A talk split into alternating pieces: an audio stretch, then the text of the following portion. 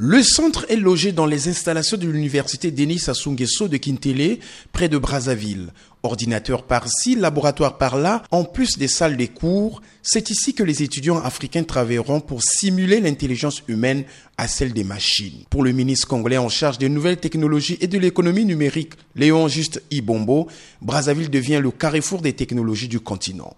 Il présente les performances du centre. Le CARIA est équipé de deux salles à usage de laboratoire, de recherche, de pointe, avec des équipements informatiques de dernière génération permettant de suivre les enseignements en ligne via la plateforme e-learning.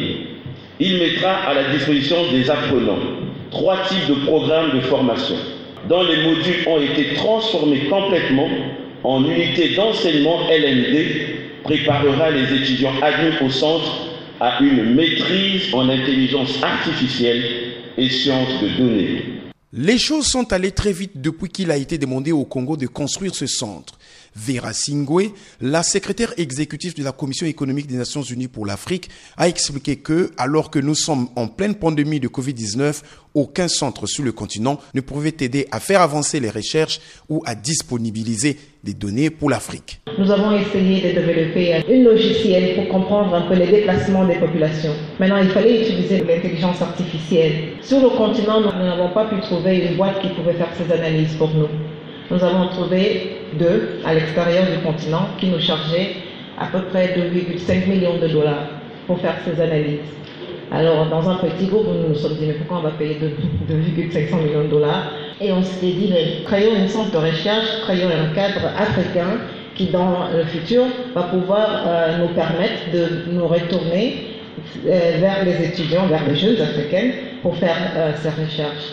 Mais concrètement, qu'est-ce qu'un tel centre peut apporter à l'Afrique et particulièrement aux jeunes Congolais? Elwin Gomo, formateur en communication digitale, répond. Le Congo tarde encore à intégrer euh, le numérique dans son système éducatif.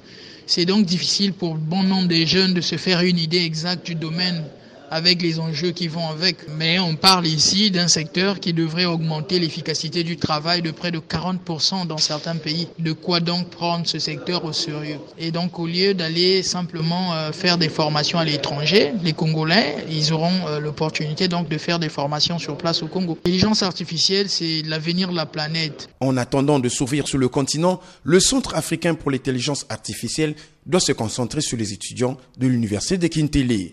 Arsène Séverin, Brazzaville, VO Afrique.